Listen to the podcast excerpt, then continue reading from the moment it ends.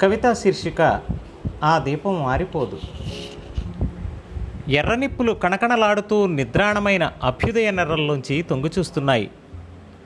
ఆద్యం పోసే నాథుడు కొండక్కేడేనని.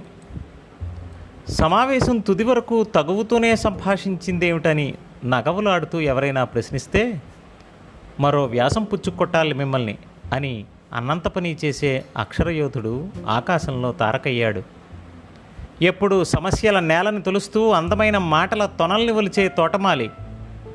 ఒక నిశ్శబ్ద కునుకు కోసం తన కంటిని ప్రార్థించినట్టున్నాడు. ప్రశ్నించడాన్ని పేనుతూ నిద్రాణమైన గతం భళ్ళున తెల్లారేలా భగ్నం చేసే బాధ్యుడయ్యేవాడు.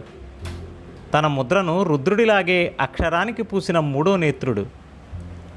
మండుతూ మనిషి ముఖాన విభూతి రేఖలుగా విద్వత్తును వికసింపచేసిన విజ్ఞుడతడు.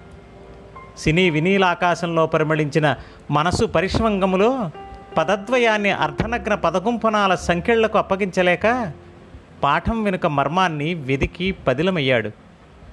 ఈ మధ్య కవిత్వం మెట్లు ఎక్కలేకపోతున్నానని సమావేశాలు నిషా నిఖాలయ్యాయంటే ఏమిటో అనుకున్నాం అందరం.